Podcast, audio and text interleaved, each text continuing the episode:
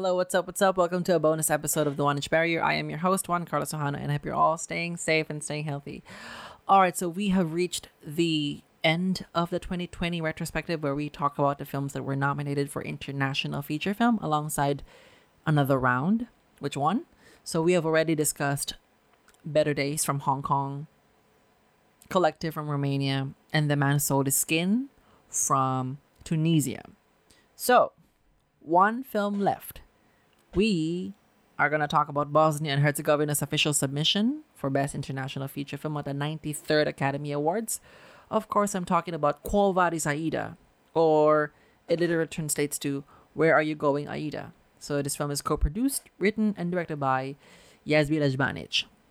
So, for a quick summary of the film, this is about a UN translator named Aida who is working during the um, takeover of Serbian troops at the town of um, Srebrenica. And she is trying to save her family, two sons and husband, um, trying to shield them from what she feels is a tragedy in the making. Um, but things don't work out as the way she wants it to. And um, yeah, this film is a dramatization of the events of the Srebrenica massacre.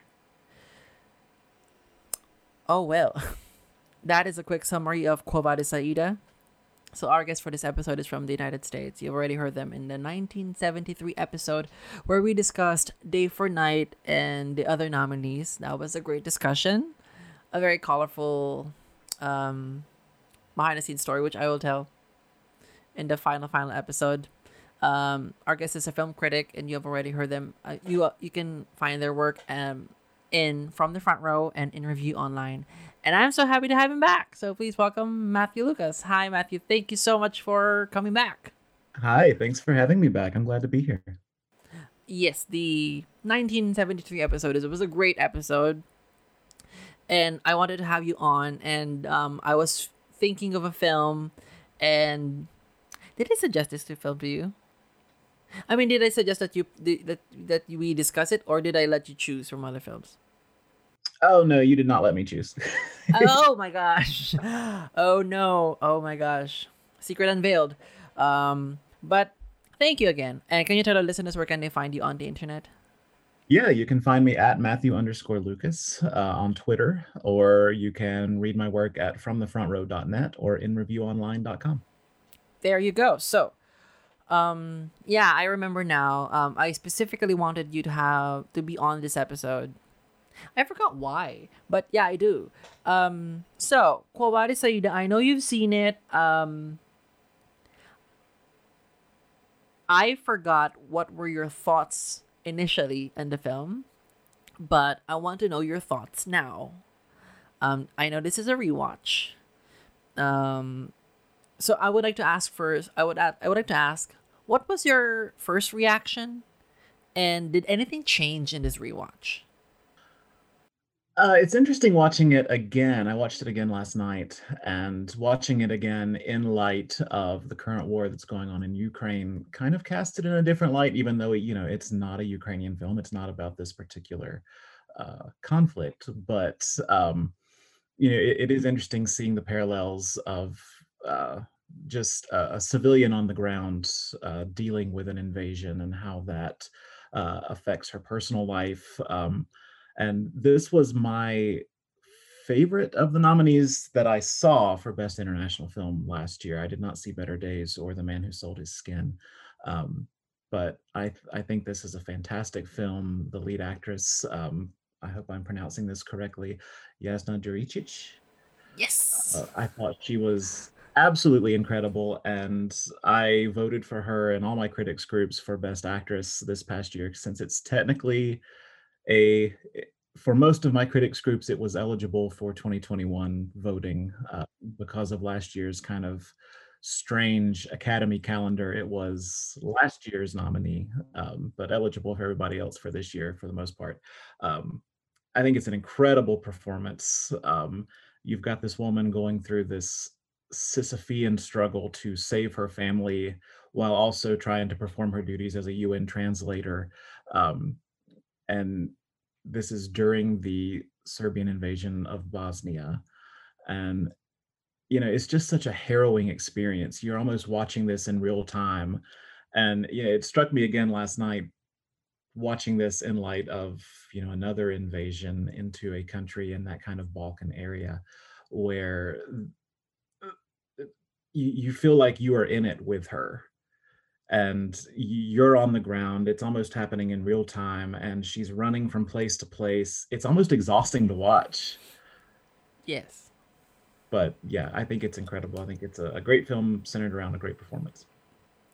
I would agree. I was i was already i th- i was already scared of doing this retrospective because i knew things would lead to Quo Vadis Aida I remember the first time I watched it, I, was very much anticipating it because uh, there were only there was a time when only a few people saw it because when it was making the rounds for festival rounds, but the people who saw it were raving about it. So that that was terrifying. Um, and then I remember when I saw it, I think around March of 2021.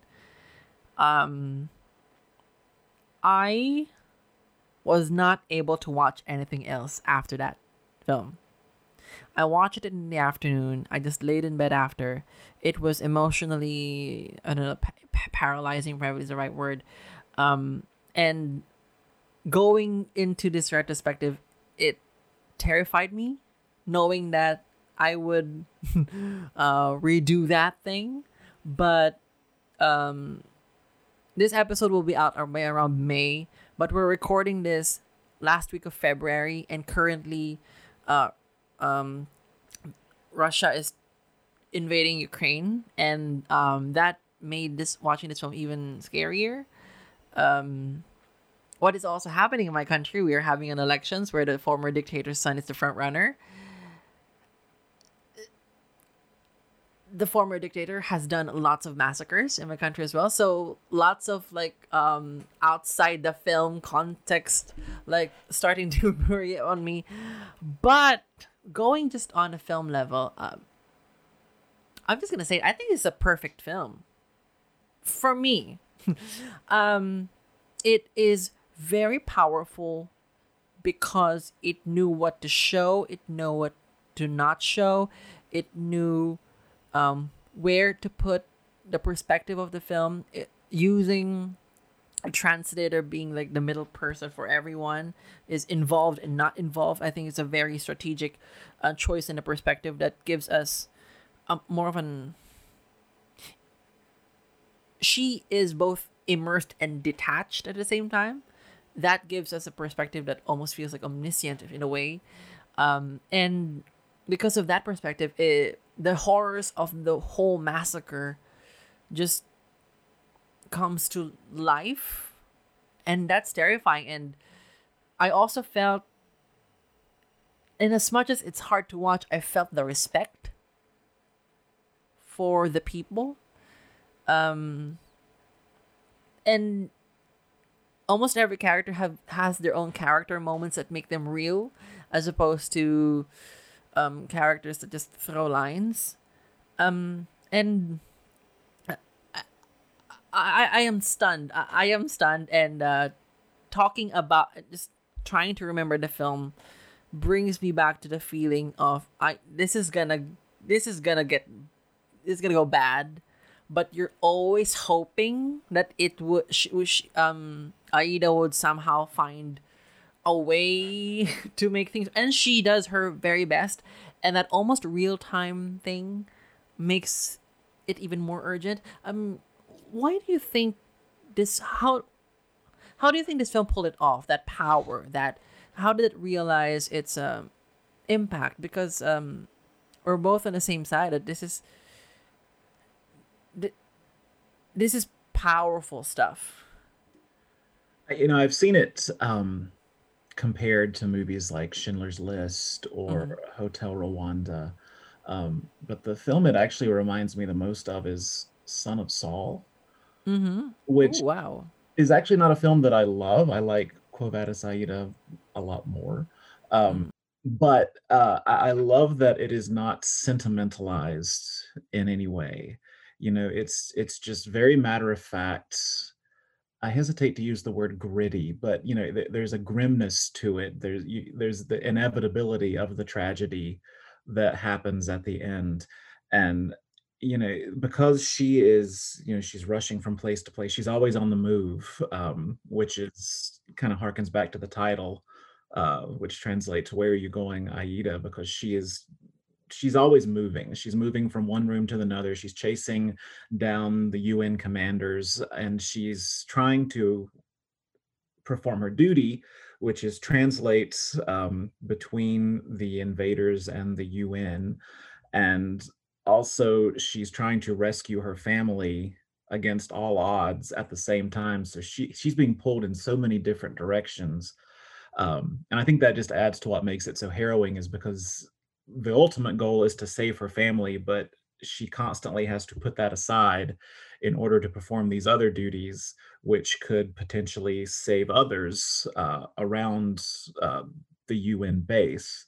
Um, and ultimately, she's not really able to do either, which I think um, kind of compounds the tragedy. No, I that is such a striking uh, comparison you did with Son of Saul. Um, in a way, they're the perspective is both kind of similar. Um, Aida is a translator, so she has some sort of shield, but not really. Same thing with Saul. He is a Sonderkommando, so he is not yet killed, but he will be. So he had he's buying time, and both of these characters are just buying time, literally and figuratively, to save. With with Saul, it's himself, um, and the kid that he thinks is his son, and um, Aida is his her sons. um, I I also love the fact that you said it's not sentimentalized. Um, the films that you mentioned were very powerful films, but I also acknowledge the fact that the film kind of really does its best to milk the emotional potential of those moments. Um, Quo Vadis Aida makes it feel raw. Well, also not really. It makes it very immediate with its stylistic choices. Um, but since it's not sentimentalized, what do you think of that one flashback scene where better times? And that happens kind of early on. And how do you think that fits into the matter of fact storytelling of Aida?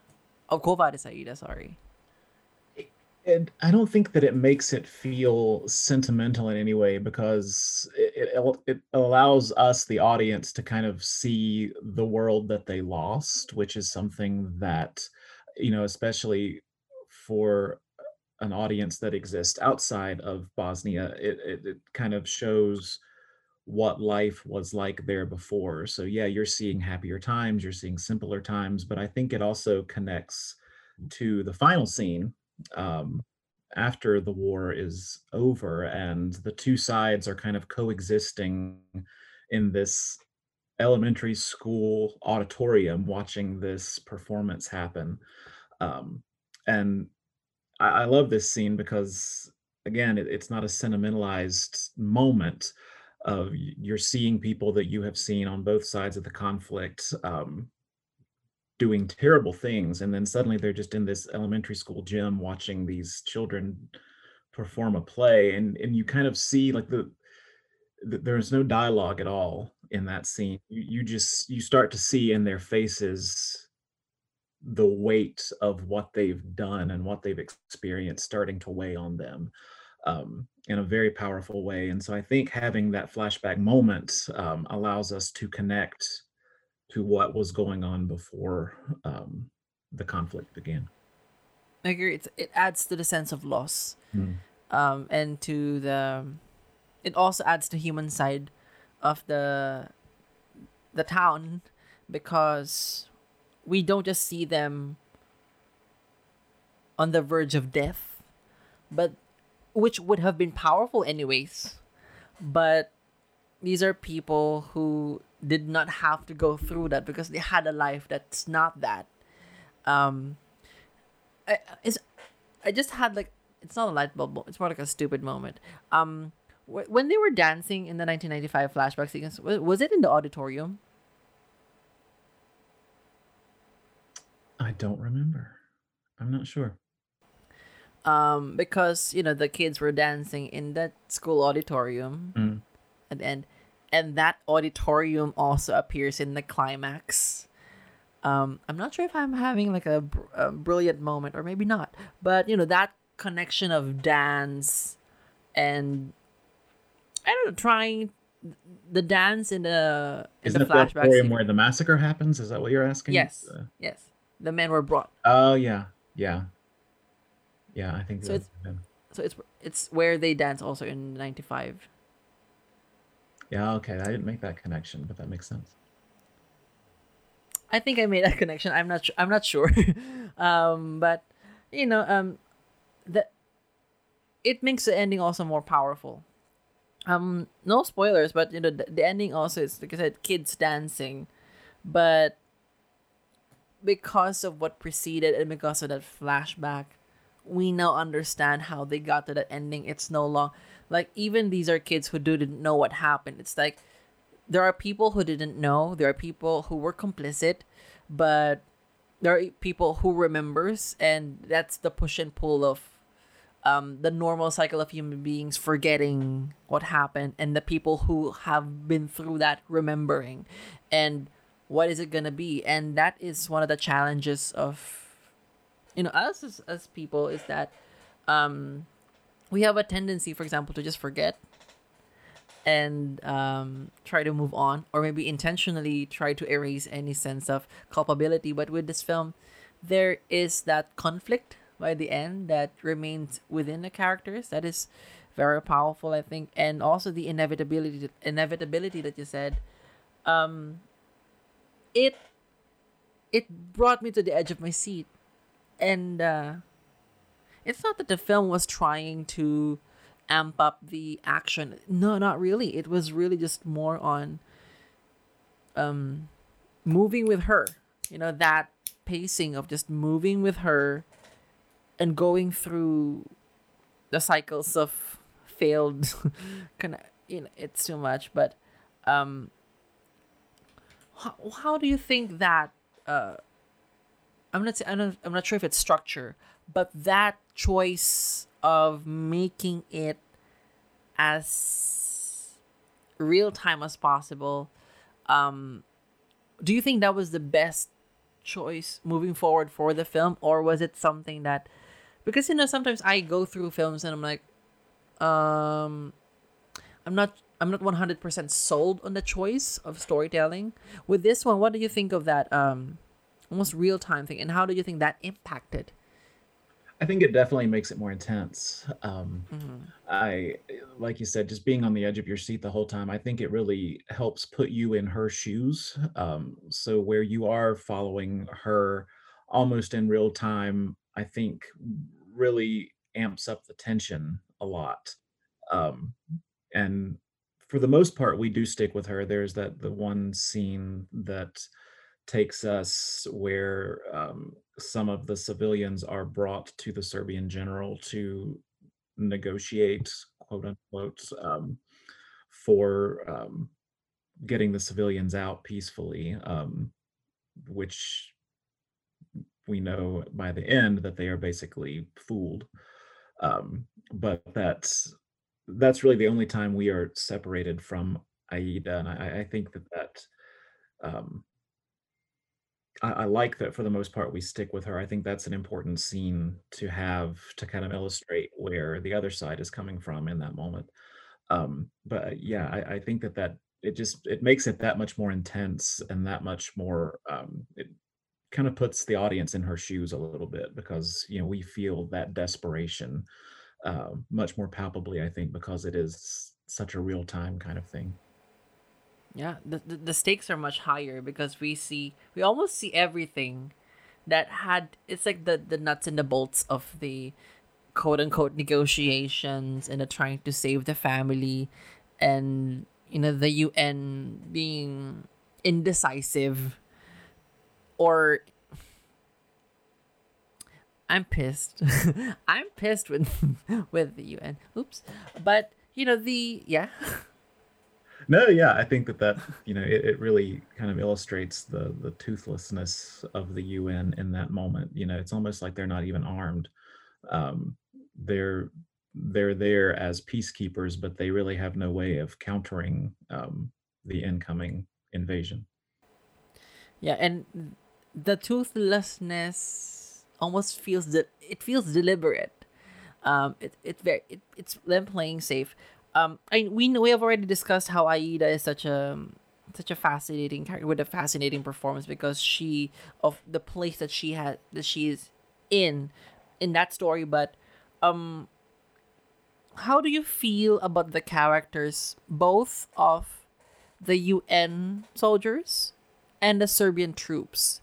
Um, because these are side characters which could have um, which could be easily dismissed as one thing or the other. Mm. How do you think? What do you think of how the film directed uh, used these characters? It's it's interesting, especially with the UN commanders. You know, they they seem they are presented in such a way that feels very authoritative and very masculine and very in charge, but in they they really are not. they really have no power in the situation at all. Um, and I think that's kind of an interesting justification of how they present themselves versus the power that they actually have, which is none. Um, and you know the the Serbian general comes across as very charismatic, um, but in the end, we know that that that that kind of charm that he puts on is is very much a front. Um, the the characters that are most interesting to me on the Serbian side are the the the foot soldiers that come in and inspect the base, um, looking for soldiers because the UN says there's only civilians in here, and they say we we think that there's soldiers in there, so they're going to come in and inspect everything. Um, and that's such an intense scene because you keep waiting on them to either find someone they think is a soldier or to, I guess, be more violent than they turn out to be. You know, there's the moment when they they find the baby and you're like, oh, what are they going to do to the baby? And you know, nothing, as it turns out. But there is that moment of compassion where they're like, why does no one in here have any food? Um, and then they want to feed the people that are inside the base. So there there is that conflict of um, kind of keeping the audience wondering who who are the bad guys and who are the good guys and you know it, it, it becomes much more obvious as the film goes along but um I, I like that that is the character you again see there at the end in the um in the auditorium with the children. He was the one that was in there inspecting and you know he I also like that Aida sees some of the Serbian soldiers that she taught in high school. And you see kind of how connected these people were and how they they did at one point live harmoniously and suddenly they're just not. Um, and the the movie does not go into the politics of what happened there. It, it, it's more about just how people who were once friends and neighbors are suddenly killing each other and then reunite at the end as if everything is okay but they know deep down it's not because they've they've done some really terrible things and there are it was almost 9000 people were slaughtered right there during that invasion you know and it's it, it just weighs so heavily there at the end and i think it's a really beautiful moment. Did you ever think that the un soldiers or the serbian troops were characters that are two dimensional.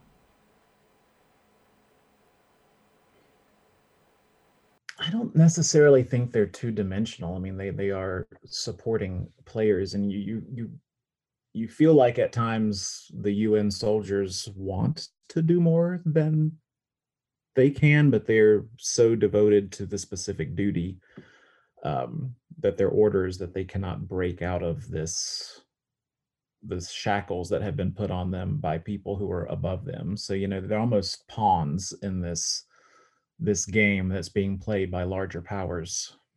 and you know uh, even if they wanted to help they feel like they can't and and i think that's one thing that's so frustrating for aida is she is looking for a moment of humanity in these people and they're not giving that to her because all they are able to connect with is their orders or their duty in that moment and they they can't they keep telling her that's impossible we can't do that it's against the rules. Well why? You know who's going to know that you saved these two extra people? Um you know it, it just uh it, it's almost like a kafka-esque nightmare that they're stuck in it's like this bureaucracy that cannot see the humanity of the people that they are there supposedly to help Hey, what's up? Thank you for listening to this preview of this bonus episode.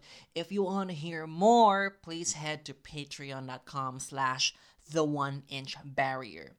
For only $4 a month, not only do you have full access to bonus episodes, but you also get early access to regular episodes. Again, thank you so much, and together, let's break the one inch barrier.